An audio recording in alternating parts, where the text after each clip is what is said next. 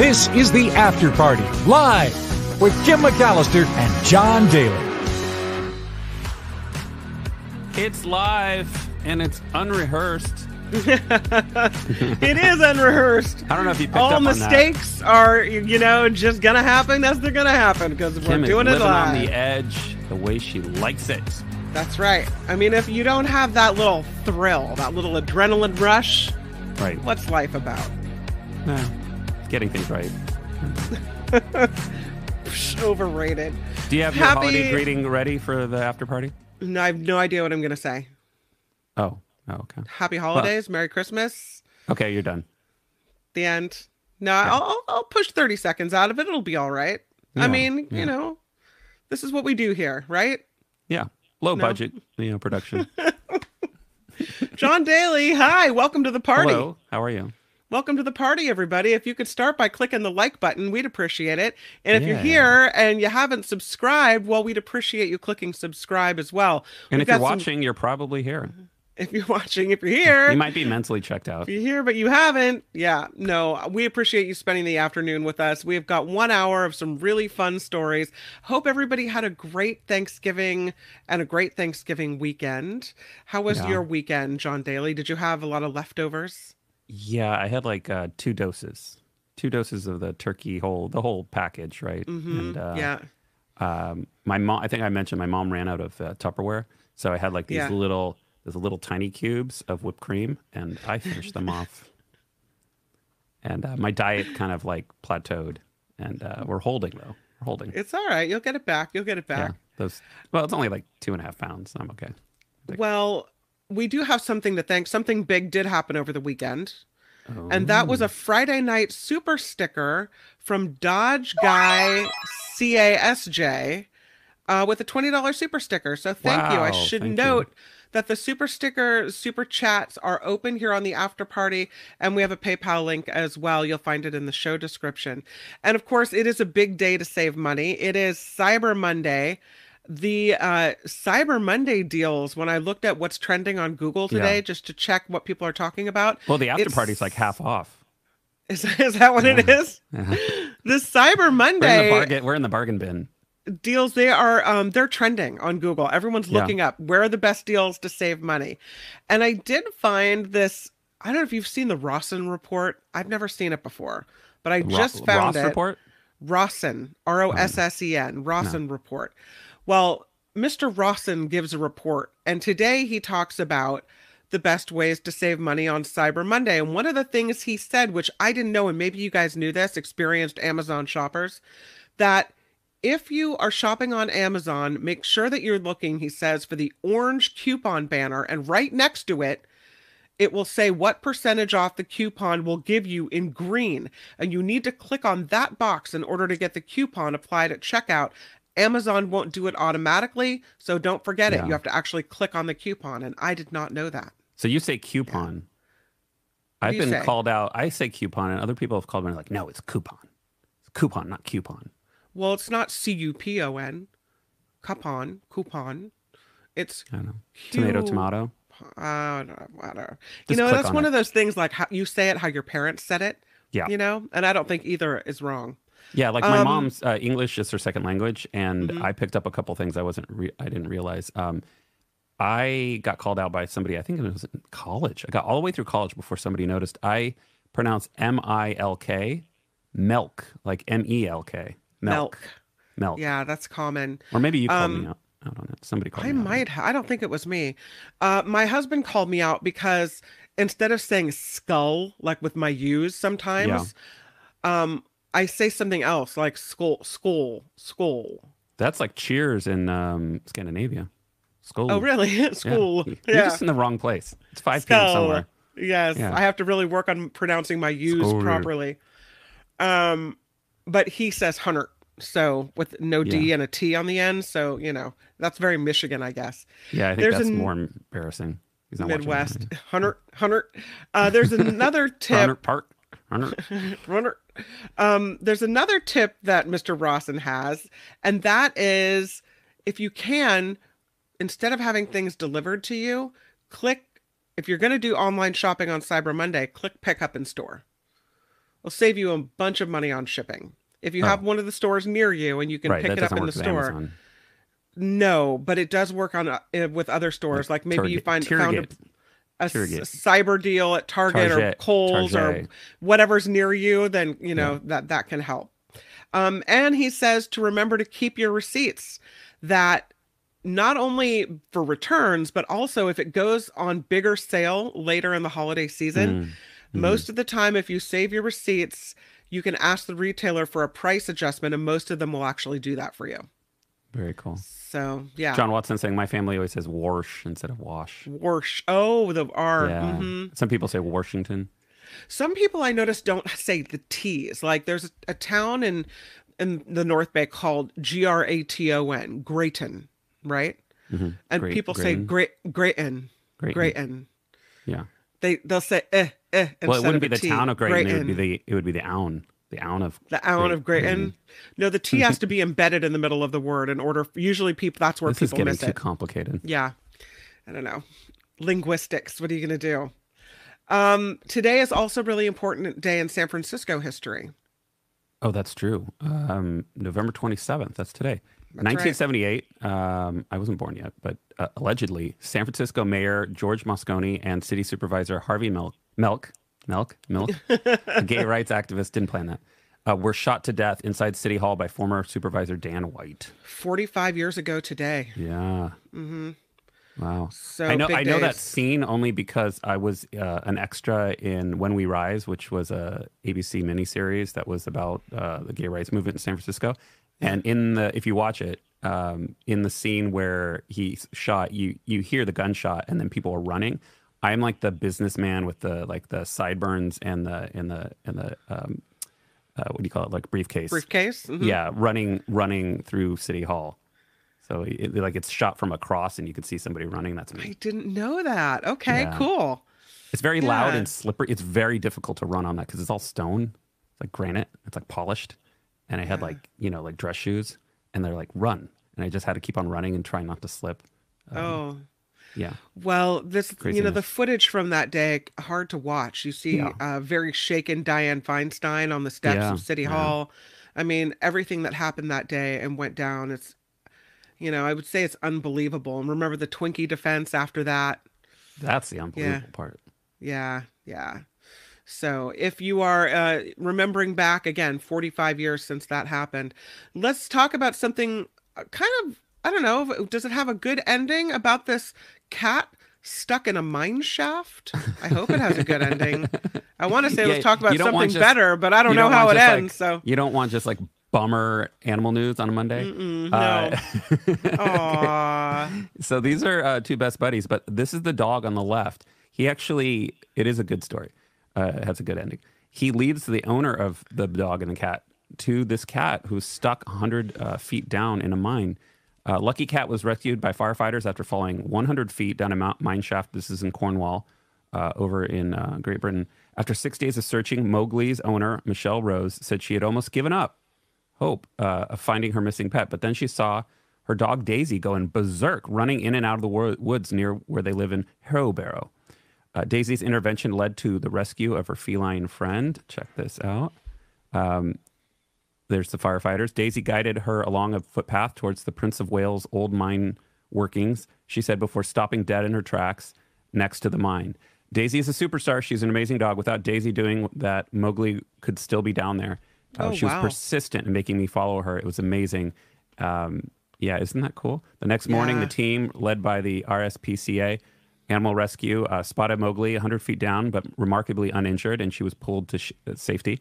The family has another cat, Baloo, who greeted Mowgli after he was pulled up. Ms. Rose said she had adopted the kittens Mowgli and Baloo in December 2022 and oversaw a gentle introduction to Daisy, who was already a resident. She added Daisy was already a year old when the kittens arrived, and they've all been inseparable ever since. She's sweet. quite the matriarch and puts up with them. They love her, and she's very protective of them.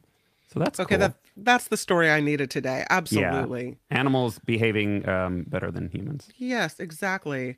This next story though, I think you you found just to make me look at blown up pictures of insects. That's Yes, all. That's the only reason Yes, this is in there is just to make me look at insects. Hey, you can always override a story. Oh, I've never override you, John Daly. This is a Hercules beetle. That might be. This is an insect with a giant horn whoa, whoa. for love and war. Okay. Love and war. If this thing came anywhere near me, I would be losing my mind. Looks like another Her- bottle opener. It does, doesn't it? Hercules beetles can grow to almost seven inches long. They are among the largest flying insects on Earth. No, thank you. If that thing flew anywhere near me, I would be, an, oh my God, running. It looks like it's sent to attack, doesn't it? Yeah. Looks It like it's all attack. It eats rotting wood, fruit, and tree sap. So it doesn't feast on people, Tree but it looks really scary. That- yeah. That's why it's like a can opener. It's like bite into the tree and That's right. Suck on it. It lives in the rainforests of Central and South America, plus a few Caribbean islands. Um, the males can measure up to almost seven inches long. Yeah, that was Cindy's. Uh, They're really strong. They can lift objects hundreds of times their own weight. Yes. They're basically like that's an they- insect forklift. That's why they call it the Hercules beetle. Yeah. The demigod Hercules, was Hercules, famous for his strength, and the Hercules beetle can burrow its way out of hard ground. It can lift surprisingly heavy objects. Uh, it's well named because you can't easily contain a Hercules beetle in your hand You can't without contain its it. without its forcing its way out. Seven John inches. wants to know: Can you can you train it to open his beer? No, I don't think you can train it to do that. Karen says there's um, a rhinoceros beetle endangering uh, in uh, endangered in oh, Hawaii wow. or endangering Hawaii. Okay, I have to look that up next. We'll try to do that one tomorrow, Karen. This one, um, the males sport magnificent horns, which they use to fight other males and impress the females. Oh, the they are men. males use the two horns together like a giant pair of tweezers to grasp each other and throw each other, the strongest usually winning the female. Mm. The Hercules beetle males making a sacrifice by investing in a cumbersome, otherwise unnecessary structure that makes them vulnerable but also more attractive. Hmm Wow, Yeah. And that is the story of the Hercules beetle. very cool. um, I was going to do this next story about um, uh, uh, government surveillance of phones, but my Right. um, but uh, I don't have a subscription to the website, so the government. Oh has- no! Well, let me move censored on then and ask you. Did, I know this game is already over, but did you see the Bratzooka? I saw the photo. Yeah, I saw this photo. I don't. I can't imagine that this is a good idea. Shooting bratwurst into the crowd at a 49ers game. What could Like, go wrong? What could go wrong? Did somebody get hit in the eye with that thing? Whatever. Well, But you don't want to hit a vegan. this was the They'll sue you. Thanksgiving night game against the Seattle Seahawks, and it featured the Bratzooka. They stick the bratwurst in these little holes you see around this canister, and they mm-hmm. fire them off into the crowd. It's a compressed air bazooka that started firing foil wrapped bratwurst directly into the stands during the 2022 season. This year, they brought it back along with a smaller handheld mini Zooka, both of which shot sausages directly at Niners and Seahawks fans on Thanksgiving. Because nothing says I'm so thankful uh, like a free Bratzooka fired at you from a far way away, right? Huh. Yeah, that's Mm-hmm. a little intense. Um, leave it to the Germans. Uh, they do have experience in this realm. A little intense, Germany. The. Bratzooka was chaotically spraying brats all over the field. Brats oh my god! And then some of the players were were sprinting around trying to catch him as well. So yeah, I thought that was kind of funny. Yeah, um, funny unless you're a vegan. Unle- or unless you get hit with one, right? Yeah, I'm just noticing it's the Seahawk that has the uh, that's behind it right there. He's aiming. Oh yeah, yeah. yeah, yeah, yeah. That's intense. Um, in case that's uh, not exactly what you want to receive, you might be interested in this next story about Earth receiving historic laser beamed signal from 10 million miles away. This gives a whole new meaning to ET phone home in a seminal achievement. NASA's Deep Space Optical Communications Experiment, or DSOC, has marked a significant milestone by achieving first light. The experiment successfully sent data via laser to and from a location nearly 10 million miles away, which is approximately 40 times farther than the distance between the moon and the sun, or the moon and Earth. Uh, this represents the farthest ever demonstration of optical communications. Oh. DSOC is cutting edge technology.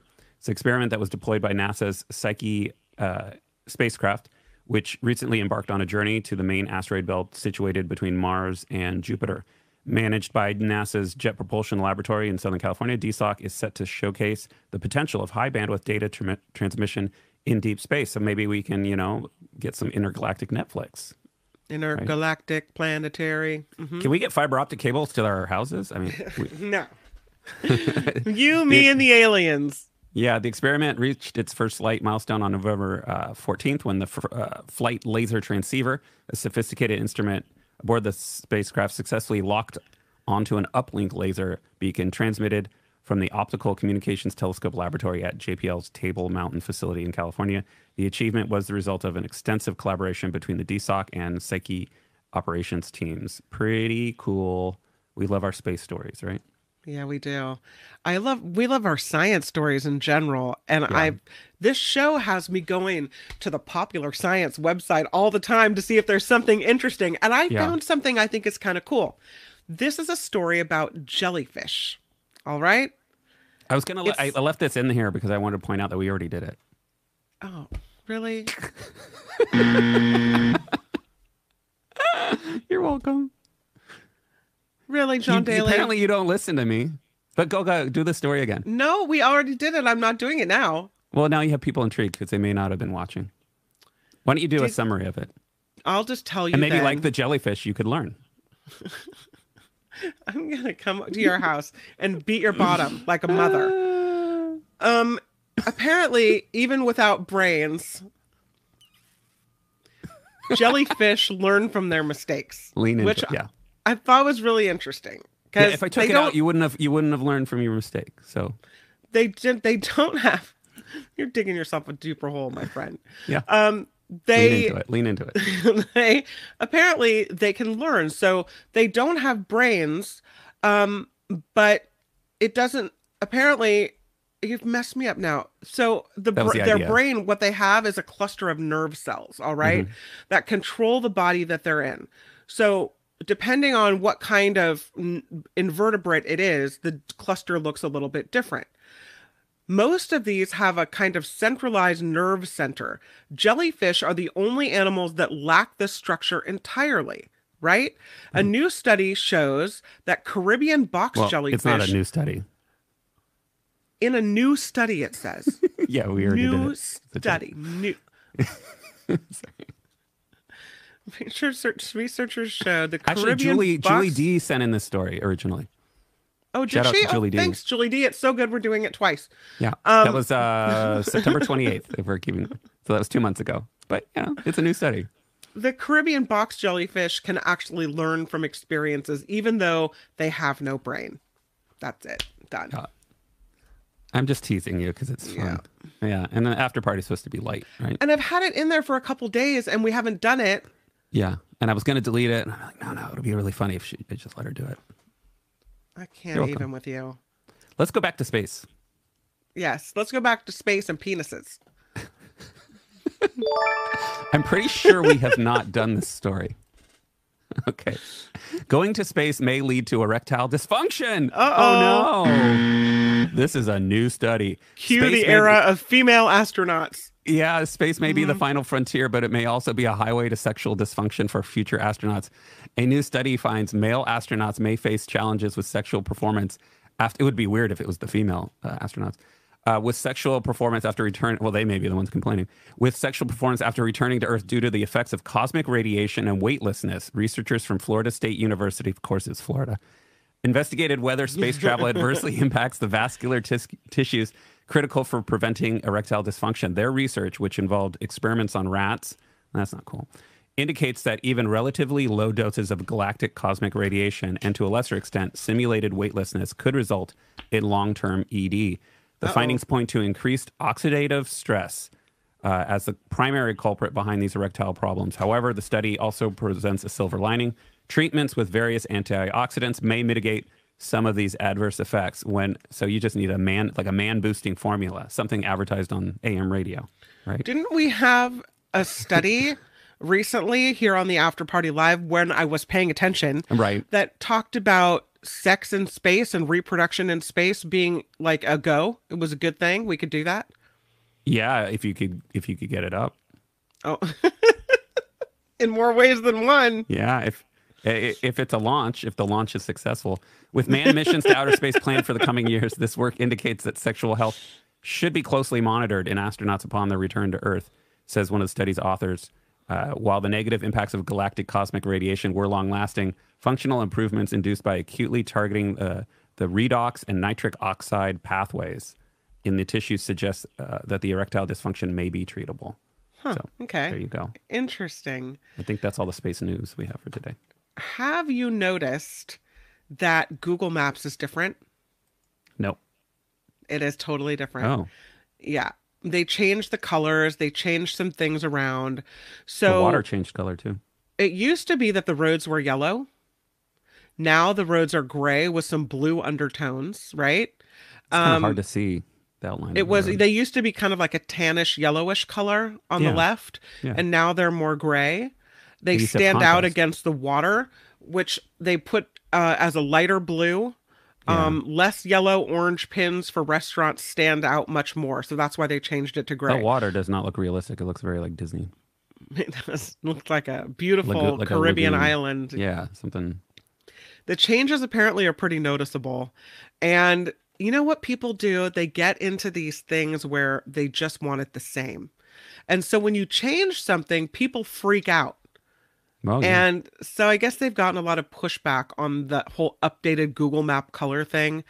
Honestly, if they hadn't have told me, I probably wouldn't have even have noticed I would have noticed the gray lines. the gray. I, I don't mean, like it. maybe. I don't like. You can't really see the outline because there's no contrast. It's not enough contrast. It's like gray with a gray outline. Right, right. The border of the road is gray, and then the it's Was it's it not better than the than the tan or yellow? It, Yeah, look at look at the even more. yellow. You can see the you can see the gray line down the middle, right? You can see the line. Like I don't know. It's just less distinct. I, oh, is, oh, you're talking about from which side of the road is which? Well, like you could see the individual lanes, like both sides of both directions of traffic on the yellow, Mhm, right? There's yeah. there's a divider. On the gray, it's just one big gray lump. So from a design standpoint, I don't see that as an improvement. Actually, one side is lighter gray and the other side is kind of a darker charcoal gray. But yeah, okay. Perhaps. Is it? I think. The, well, there Mm-hmm. the line is darker, but there's not enough contrast. Is what I'm saying. Mm. Not enough contrast. I say no. You say no? See, I don't think it's a big deal. It it all looks very Well, I don't think it's me. an improvement. Mm. Which is. I mean, I don't. I think it's kind of meh. It surprises me that people care so much about it. But yep, it's changed. So if you're going into your Google Maps and things look a little bit different, that yep, you're wrong. You're not wrong. It, it is. It's changed. Well, Yeah. Yeah. Um, well, this next story, this next story is kind of funny because if you don't care about Google Maps, you're probably one of these people. Um, straight through the bushes, a Google Google Maps leads Californians into the desert during a dust storm. Oh, great! So these people were leaving Las Vegas and coming back into the California, and of course they were Californians. A group of Californians went to enjoy the recent Formula One racetrack in uh, Las Vegas but they weren't expecting to go off roading on the way back. Shelby uh, Easler, her brother Austin, and their significant others were headed back to Los Angeles on November four- uh, 19th. Um, when they used Google Maps instead of taking Interstate 15, the major highway connecting Southern California to Sin City, the app suggested that they take an alternate route to avoid a dust storm that caused major Sunday traffic delays. Uh, we ironically thought it would be a safer option, and it did say we would be going 50, 50 minutes faster, she told SF Gate. It was our first time driving to and from Vegas, so we didn't know that you can really only take I 15 back and forth. Yeah, so look, look, they're on like a dirt, like just not even a road. It's just like a, like a, a lane through the through the chapel. Um, Google Maps took the car far off the highway and into Nevada's fierce deserts on off-roading trail. Yeah, it's a trail, off-roading trail. Uh, Easler's car was. Uh, they were not the only bushwhackers in the viral TikTok video. A trail of cars follow closely uh, behind them, and then they ended up relying on a truck that came in that was driving over everything just to tell them to stop. Uh, the first driver it turned around, talked to us to tell us the road gets washed out uh, the higher you get in, you get into the mountain, and we have to turn around since the path leads nowhere. He was in a huge truck and he was just driving straight through the bushes and shrubs to let everybody know to turn around. I'm sorry, but like if you look at this, look at this. Like why you have to engage your brain at some point. Mm-hmm. Stop relying on technology. There was a story a long time ago, and this guy he worked for CNET. Do you remember the guy who he and his family they they perished or at least Yeah. he perished. I think the whole family may have perished. They were coming back from Oregon, and they they took like a forest service trail or service road, and one of the Right. gates had been left open, so they went down. Um, and these are not the type of roads you're supposed to be traveling over. No. You know, these are like fire access roads. These are not no, they're not everyday travel. But at some point, come on, if you if you were if you turned on and you saw that, right? Wouldn't you know better than to keep going I would be that? thinking we're not going the right way. Or Right. remember there We're was a man that also drove right over a, a, bridge that had collapsed because the map hadn't been updated in a long time, even though people had, you know, emailed the map service and said, "Hey, Right. listen, the map isn't wrong. The bridge is washed out. It's not been fixed." Yeah, Yeah. Very, very sad. Um, Beth remembers that Huge. story. Oh yeah. Oh. bogged down in the snow. Huge Oh. thank you to Deborah B for a ten dollars super sticker. Yeah, we really appreciate you supporting the show. we Um, are a small budget much so. operation, so. Every dollar helps. yeah. Helps. Help us find news stories. Did we do this one yet, John Daly? The sea worm reproduction story. No, no, we haven't. I thought this was interesting. to do this? The way sea worms pr- reproduce is they detach their butts, and it goes Wait, swimming what? off in search of another butt. I'm not even joking. Wait, wait, what? Uh huh. It's These the gra- like- Japanese green syllid worm. It detaches its butt in order to reproduce. It's really an interesting way they do it. Some segmented sea worms, like the syllid worm, go through a reproductive process called stolonization. The stolon is the worm's posterior organ, and it's full of eggs or sperm, depending on the worm's gender. During stolonization, the stolon completely detaches from the rest of the worm's body for reproduction. And then the detached butt swims around by itself and spawns when it meets another stolon of the opposite sex. So the butt the butts meet completely without you. The autonomous swimming is believed to protect the original body of the worm from dangers in the environment and help the eggs and sperm travel longer distances. So it's they In just don't have time. They don't have time to date. They don't. And so they just send their butt off to go get it done. But listen to this. Working your ass In- off. In order to swim by themselves, the stolon have to develop their own eyes, their own antenna, and Wait, what? swimming bristles while still attached to the original body. Okay. their own so now you've got eyes on your head and eyes on your butt, and antennas on your head and It antenna really on your butt. own. It really does. Get your head out of your ass. This how how this your ass out of your happens has been a mystery. The formation of the stolon itself begins when the gonads near the worm's butt mature. A We're head is then formed in the front of the developing stolon with eyes, antenna, and swimming bristles following closely Hey, behind where are you going? We're going to a party. It develops its nerves and the ability to sense and behave independently before the stolon detaches from the rest of the body. Oh, I just wanted to tell you that because I found it fascinating. Yeah, Mm-hmm. that is interesting. You know what else is interesting? Jim Slayton, Jim, five dollars from one From small one budget sm- to another small budget, from one small budget to another small budget. Oh, so nice, to say it twice. Thanks, Jim. Five ninety nine, four ninety nine. Thank you for that super sticker. Thank you. Thanks for supporting us. Yeah, the after even though I party just told is you, uh, the after party live is on sale today. It's fifty percent off. is, is it fifty percent off? Yes. Um, talk to me about animals at the airport. yeah. So, have you ever tried to take an animal through an airport or on a Never. plane? Mm-mm, no. Well, the the headline in the uh, SF Gate says SFO Have workers process. No, uh, Archie would not be down for that. SFO worker has processed a kangaroo, walrus uh, through TSA, but this pet was the hardest. And yeah, it would be like Archie. A quick way to make an enemy out of a stranger during Thanksgiving travel is to hold up security due to a mishap, but especially one with your house pet.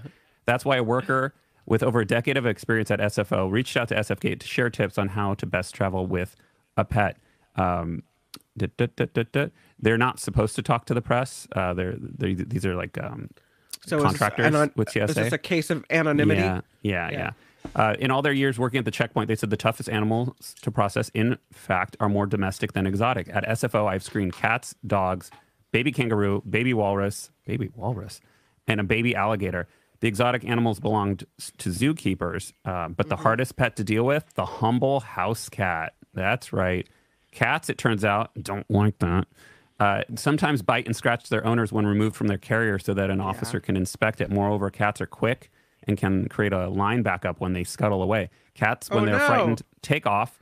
That's what happened on Thursday. I saw a lady run as fast as she could. Somebody else had a frisky dog who wasn't housebroken. Clean up, lane two, and now multiply that by 50 on Thanksgiving week. Why are people traveling with their pets like that? Unless you have to and like you're moving. Well, The, in uh, some cases, they're legitimate service animals, but in Yeah, some but cases, these- people might be moving. Yeah, these are different. You know? I think if you're if you have a service service animal, you're used to it. You have like you know everything worked out. Yeah. Um, the employee said that the best way to avoid the issue is to acclimate the pet before traveling. Would have like a faux airplane at home. Uh, practice carrying the animal in a crate a few times so that it will experience the process. Uh, have a TSA pretend to be a TSA officer. Uh, put them in a carrier for short lengths of time to get them familiar with it and feeling comfortable. When the time comes to go through airport security, pre-arrange uh, with the airline. If the pet is traveling with you on the flight, consider using a leash to avoid having to run um, after the animal if it gets out, or worse, in case it sends you to seek medical treatment before a flight. Some airlines require larger pets to travel in the cargo hold in a portable kennel, which is called uh, shipping your pet. Um, yeah, and they're saying like people who travel on holidays are not frequent travelers typically and don't understand that their cat has to be in a carrier for hours. So And I didn't know that they have to check the carrier, but it would make sense that they want to make sure you're not, you know, carrying contraband in there or whatever. right, So, like a yeah. terrorist animal.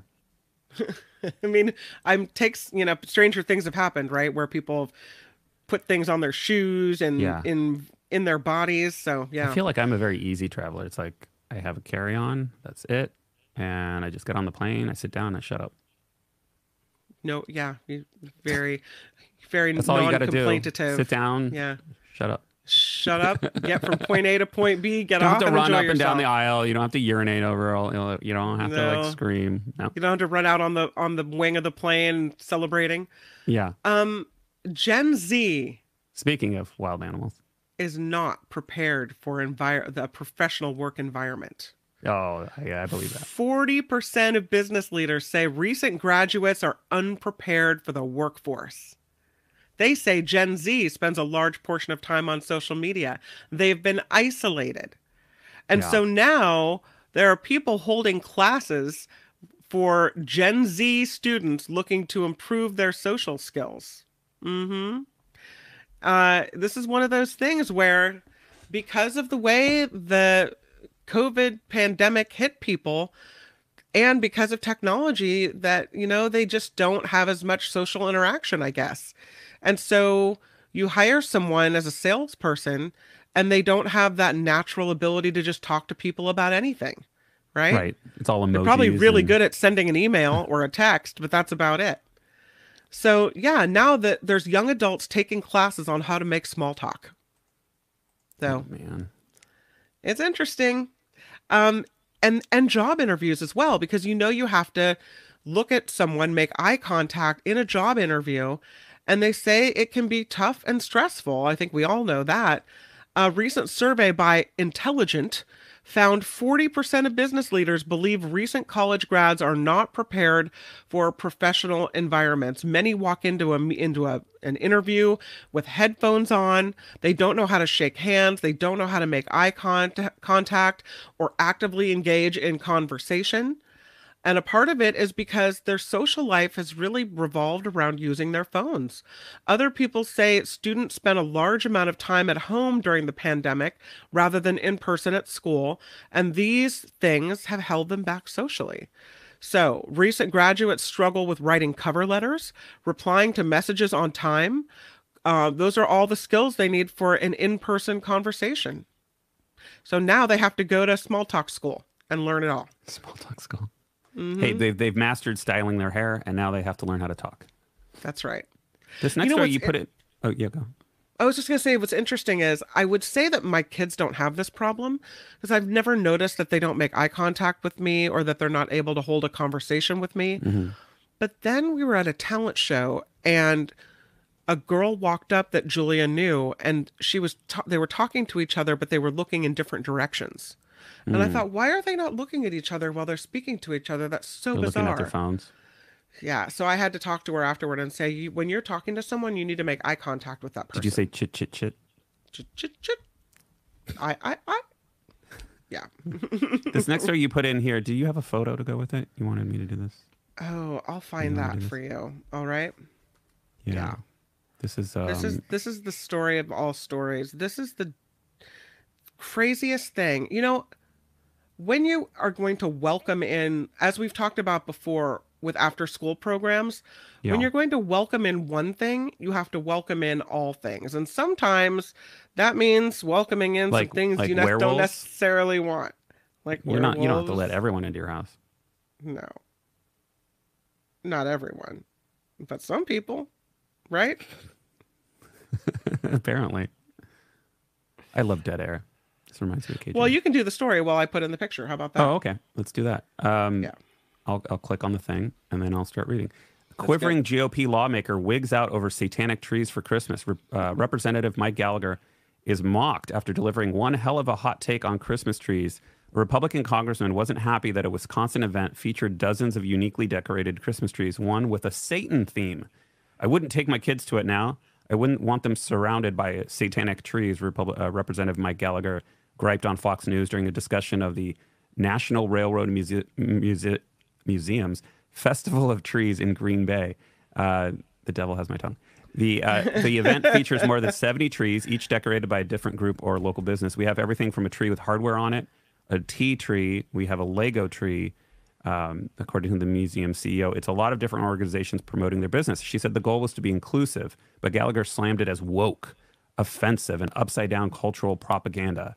I thought that Northeast uh, Wisconsin was at least immune to some something you might see in New York or Oh California, no. but we might need to be as vigilant with as parents. He said on Fox News. Satan is not actually the point of the tree. In fact, the Satanic Temple's Wisconsin chapter, like many modern Satanist groups, doesn't uh, actually believe in the devil, much less worship him. The organization reminded people on Facebook that they consider Satan more of a literary character that we admire as a mascot. so the tree decorating is a fun and rewarding holiday tradition um, with roots in paganism. According to the group, we decorated the tree to celebrate our own winter holiday. Um, so do we have a photo? Yeah, here it is. Okay. Are you ready for it?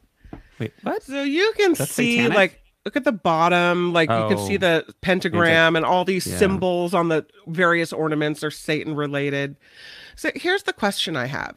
And I get that because it's a community event and you're letting all the different organizations do their own tree, that you that means you have to welcome everyone. However, a Christmas tree is technically a symbol of the Christian holiday, right?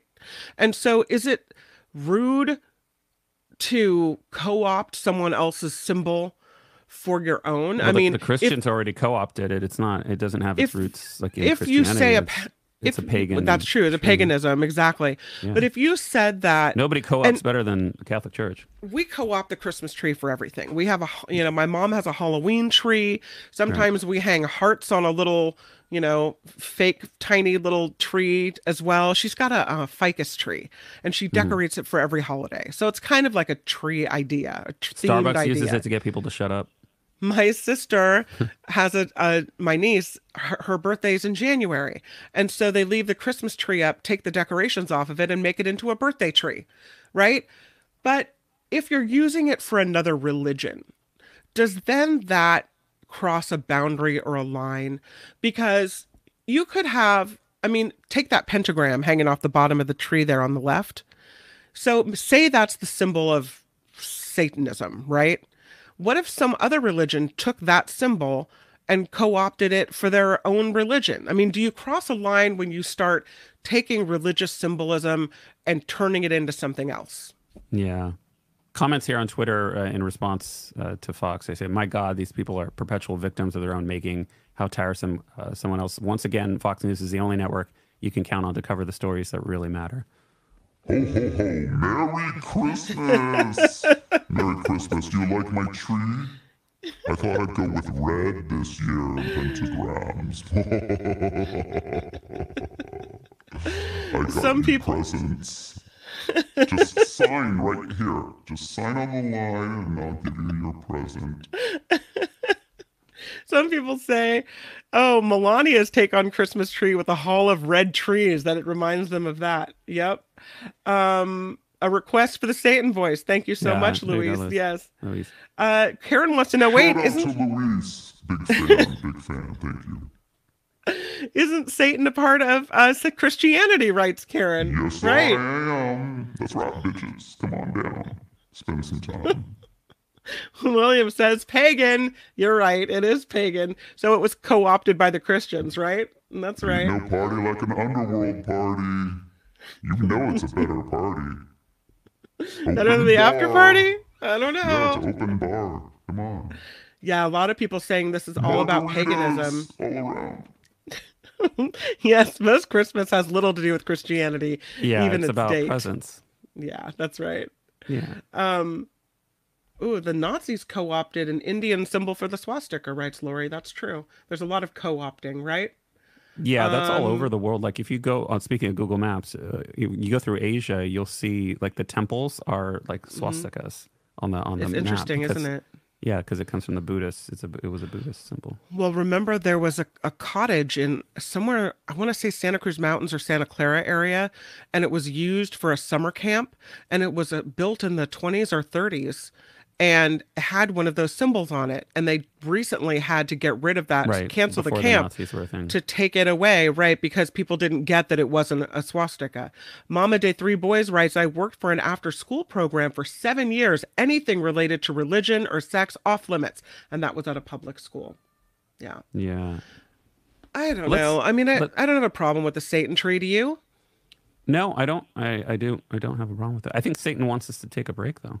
Oh, oh, well, what Satan wants, apparently he gets. We will take a break kinda and we will be. Let's be right back. Here, oh, wait, you you take it away. This is the after party. Satan doesn't want the tree to go away. no. The After Party Live is underwritten by our audience, and without you, this show wouldn't be possible.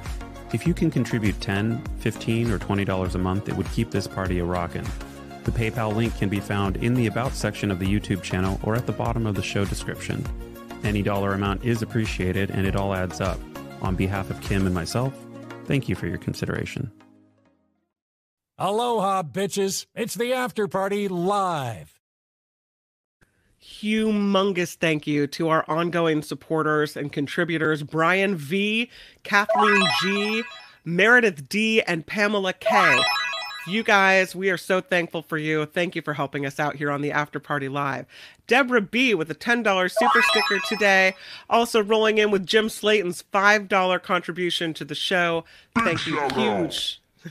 Big shout out to all of you from me and my my pal over here, Yes. Satan. Thank you for paying for this equipment. Without Happy holidays! without your funding, I wouldn't be here. Thank you so much. Thank you so much. Oh, to some entertainment news. Yeah, so this is an entertainment story um, that we held over that we actually didn't do. Um, This is about an actor who I wasn't familiar with, Hill Harper. He's leaving Yeah. The Good Doctor as he runs for Senate, reportedly exiting The Good Doctor amid the actor's Democratic bid for Michigan's uh, Senate seat. The performer who plays Dr. Marcus Andrews on the ABC drama won't be appearing in the show's upcoming seventh season, which was, um, according to TV Line. Uh, Harper feels strongly that there is a crisis in American democracy. Too often, government only works for the rich and the powerful, while the rest of us struggle to find a voice, according to his spokesperson. Hill is dedicated, dedicating his efforts full time to fixing that, and he's running for the U.S. Senate as an active union member to give uh, working people more of a voice in Congress. So his campaign didn't immediately respond to a request for comment, but the 57 year old CSI New York alum announced in July that he was entering the race for uh, Senate. Um, the political newcomer faces a Democratic primary bid against Re- Representative Al- Elissa Elissa Slotkin from Michigan. uh, in case okay. you're in case you're tracking Michigan politics. So he's a really good actor, and he was great on the the Good Doctor. Yeah. Did you ever watch that show? It's really good. Uh, I think I saw uh, like the first couple episodes, but he is the Yeah. only U.S. senator who is currently a dues-paying, card-carrying union member. Did he? He's running, right? He's not. Is he a senator yet? Um, yeah. Let's see. Oh no, so he owns a, D- a Detroit coffee shop. Let's see. Okay. Let, let me read this backwards. I skipped ahead. Interesting. Harper told the D- Detroit News when announcing his Senate run that he's a member of the Screen Actors Guild and owns a Detroit coffee shop, which would make him the only U.S. senator Right, who is right. currently a dues-paying, card-carrying union member And he's running as a Democrat, I would assume. as a Democrat. Yeah. Okay, all right. Right. I guess I And shouldn't assume anything, but owner. Yeah. awesome. Okay. Yeah. Uh, Linda Evangelista, you know her Yes. as a the former supermodel. Uh, w- although once you're a supermodel, are you always a supermodel? I don't know. Mm, you might lose status. She's now in her 50s and she says she's not interested in dating anymore because she says, I don't want to hear somebody breathing. Whoa. She is 58. Yeah. Do we know what happened is- to her last ex? I don't know. But you know, sometimes you're you get used to being on your own, right? You get used to having quiet and you don't want to lay in bed and hear somebody next to you wheezing, coughing, whatever. She's 58. She says she's not interested in dating. I don't want to sleep with anyone anymore, she said. I don't want to hear somebody breathing next to me. Wow. I just thought that was really funny. I mean, it's such a random thing to worry about. You know, of all the things, she was previously married to the head of Elite Model Management. Would you uh, stop breathing? He was she was 22 and he was 37. All right, so they were married for a while, and I guess when you marry an older guy, maybe they they breathe more deeply. I don't know. She said I was clueless, absolutely clue, clueless. There had to be something endearing to fall for. Uh, she said of their relationship. But she said her ex husband physically abused her during their marriage.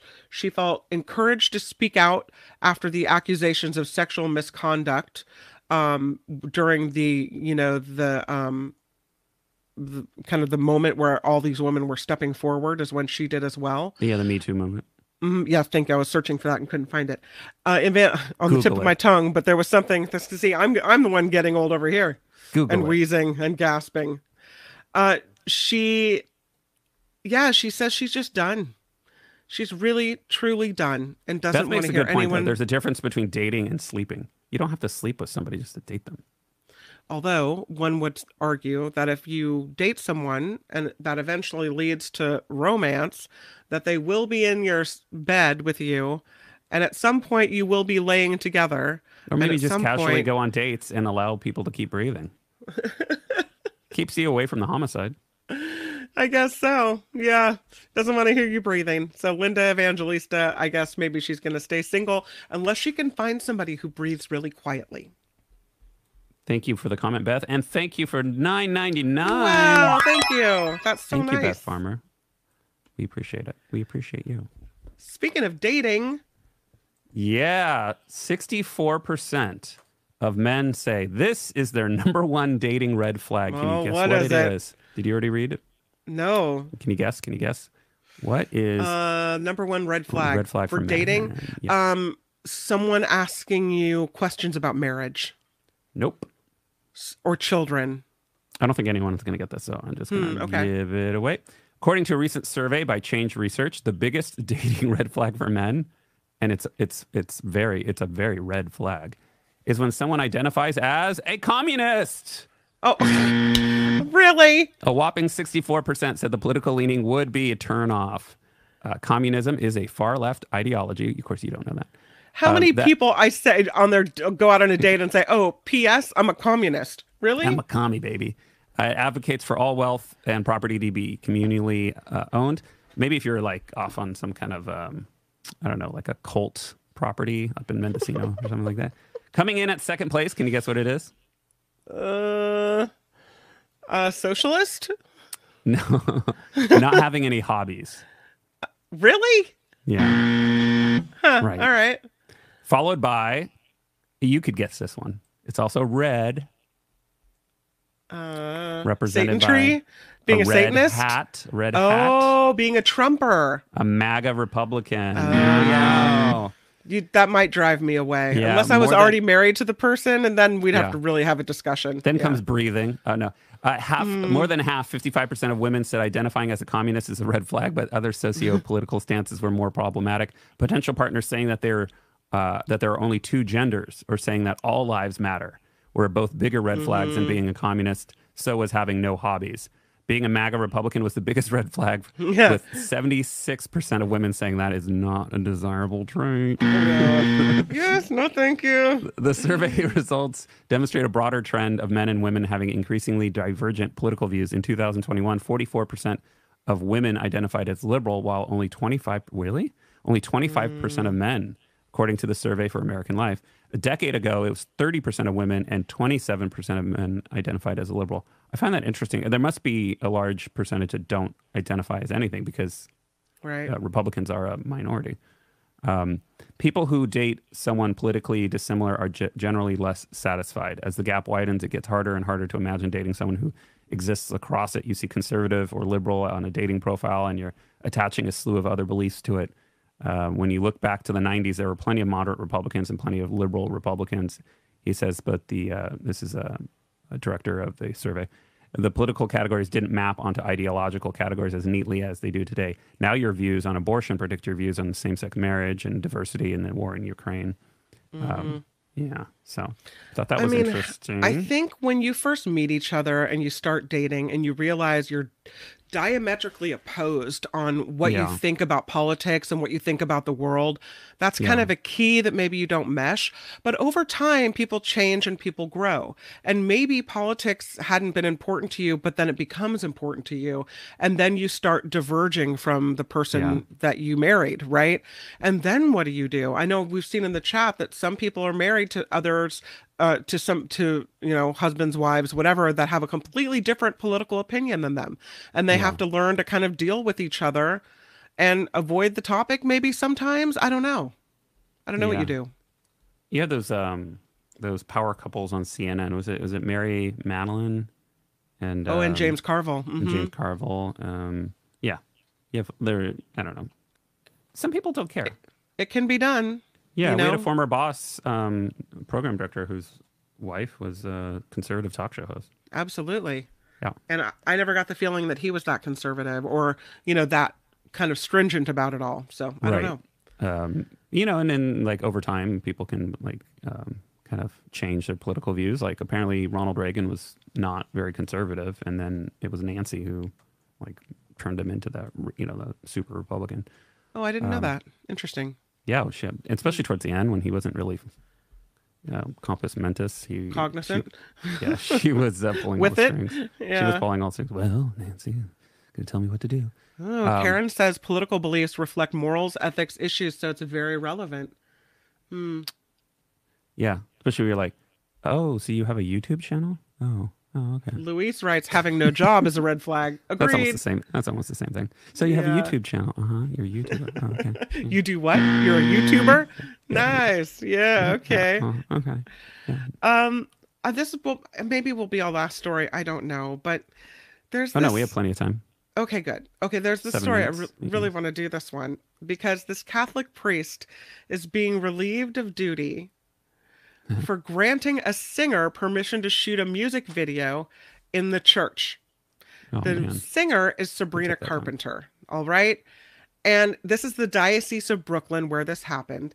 They have removed Monsignor Jamie Gigantiello from his post at Our Lady of Mount Carmel Annunciation Parish because of Wait, her music what? video, Mount Carmel. Our Lady of Mount Carmel Annunciation Parish. Well, you enunciated that very nicely. Thank you It's very a strange much. name. Um, the music video she shot in the church is for her feather music video. Okay. It came out on Halloween, which should tell you something. All right. It's a gory yet um, girly video called Feather. And it was bookended by funeral inspired scenes filmed in the church. The Mm, video features Carpenter as she, honest to God, I don't even know. This is creative art, okay? So, whatever. The video features Carpenter leading men into traffic. She stirs up a bloody gym brawl. She traps someone in an elevator to their apparent death. So it's Oh, basically yeah. her leading people to their death all yeah. throughout the video. what would Jesus do? Mm-mm. bookended by scenes at the church. And the people saw this and they're like, wait a minute, this is not how we want our church to be portrayed. Right. Death Um, church. No. So afterwards, she puts on this black tulle dress, like like you know, fluffy dress, Mm-hmm. and a lace veil, skipping up and down the center aisle of the church, dancing in front of pastel adorned altar, surrounding uh, surrounded by softly colored coffins. It ends with Carpenter, who, by the way, is a former Disney Channel star, driving away from the church in a hot pink hearse. Mm, yeah, I wouldn't be- Congregants and clergy members outraged. yeah, I wouldn't be happy about it. The Diocese of Brooklyn said it was appalled by the video in a statement to the Catholic news agency. The statement said Monsignor Gigantiello disregarded policy regarding the filming on church property. I love that there's a Catholic news agency, totally. but It they involves- of course didn't cover the biggest story, which was like diddling with kids. But there's a Catholic news Ugh. or- agency, not really No. into the investigative reporting. Well, apparently they protect their own because Monsignor Gigantiello, Gigantiello was supposed to review the scenes in this script before he approved anything, and tell us about apparently the scenes? he did not approve the scenes from the script. Oops. uh, they had a a service, I guess, attended by 50 people who were very visibly upset about what had been filmed inside their church. Uh, they had to quote restore the sanctity of the church and repair the harm done and the desecrated parish by the ouster of the Monsignor. So, Like an exorcism, like be gone, devil. yeah. He's genuinely sorry. I'm genuinely sorry. My bad. And I deeply I'm regret sorry. the incident that took place and any distress that my actions have caused. Apologize to the Catholic community, and out he goes to another church to do more harm. Yeah, Yeah. that's what they do. Shuffle them around. Uh, this next story if you want to b- live longer, try being a better friend. Oh, One key to long life is healthy friendships. Meaningful friendships are the one common factor in the world's blue zones. Those are the areas around the world where people live longer to 100 or older. Indeed, Yeah. friendships, um, our friendships become more important than our family relationships as we age. So it's really? As we age, so it's important to invest wisely. But how exactly? Uh, as we get older, we naturally tend to focus less on having a large quantity of friends and more on having high quality connections. By quality, I mean relationships where you feel like you matter, you feel authentic, and there's reciprocity, according to this expert. Um, both people are considering their needs and the other person's needs at the same time. As people focus on more quality connections, they end up being happier. If you want to be happier in your friendships, uh, Franco encourages, this is the expert talking, that you be more intentional about uh, who you spend your time with and ensure that you're bringing out the best in each other. Um, these uh, will be friendships where you feel most like your true self and there's a mutual investment. That you talk through your conflict. If you ever quietly quit a friendship, then you may tense up at the thought of sharing your true feelings with a friend. While conflict is unavoidable, it doesn't have to be a death sentence when it comes to relationships. A lot of times in friendship, it ends because we don't make the unsaid said, and it tends to hover over us uh, to where this issue may have seemed small, and then, then it makes us more disengaged or withdrawn um, around friends. But before you run down a list of all your friends' wrongs, uh, Franco reminds us that it's not just about bringing up issues, it's about doing it in an intentional way. You always need to be kind toward your friend, even when you're in conflict. So put it in an S sandwich, as Kim likes to do. Uh, so you could frame it as, hey, you mean a lot to me, and this has been on my mind. I didn't want to create a distance between us, so this is why I'm bringing it up. yeah. Uh, in an ideal scenario, you're able to give your friend a heads up uh, that there's an important issue that you'd like to discuss, so that they're not caught off guard. It's also important that when you open any up, open up uh, to any feedback, your friend may have uh, to share with you as well. Uh, that you're open to any feedback. Sorry. So there you go. You have to also know your friend. Like maybe your friend isn't open to feedback, you know, or maybe they're, you know they're sensitive, so you have to kind of figure that all out. But I Are I you giving me agree. a message? No, I just think friend friendships are really important Maybe life. stop giving the feedback, John. Maybe it's not appreciated. chit, chit, chit. Chit, chit, chit. Have you ever quietly quit a friend? Yeah. I also do this thing, which is, I guess, kind of passive aggressive, but I won't unfriend them on Facebook because I don't want them to like know. I don't want to give them the satisfaction because it's pretty evident when you stop hanging out with somebody, but I don't Yeah. want them to know that I like actively thought about the fact that we're not friends anymore. So I just, I won't unfriend them on Facebook. Oh. I don't know if that's See, weird. to but- me that's I don't necessarily like you as much as I used to, but I don't I don't care about you enough to unfriend you. Yeah, but I mean, but if you do unfriend them and they see you posted, like you they see your photo in someone else's post, and they see that you're no longer friends, then they'll know, and then it creates drama. Yeah. Hmm. Uh, interesting. All right. So, do we have time for any more, or is that yeah, it? we have 30 Okay. seconds. Go. What makes what makes a person sexy? Uh, being able to finish a story in 20 seconds. Oh, what makes a person sexy is not necessarily looks related. It might not have to do with how attractive a person is.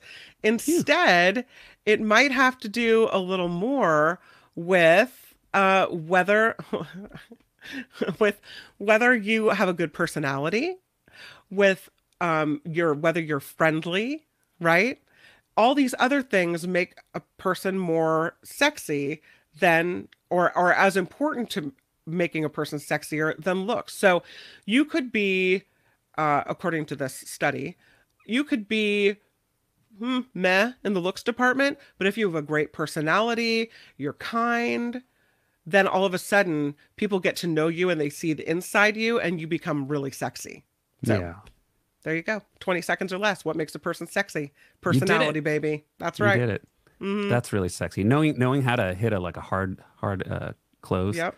Yeah, like a hard break. Yeah. Hit the post and off we go. Did you Thank San you to Francisco, San Jose. Oakland?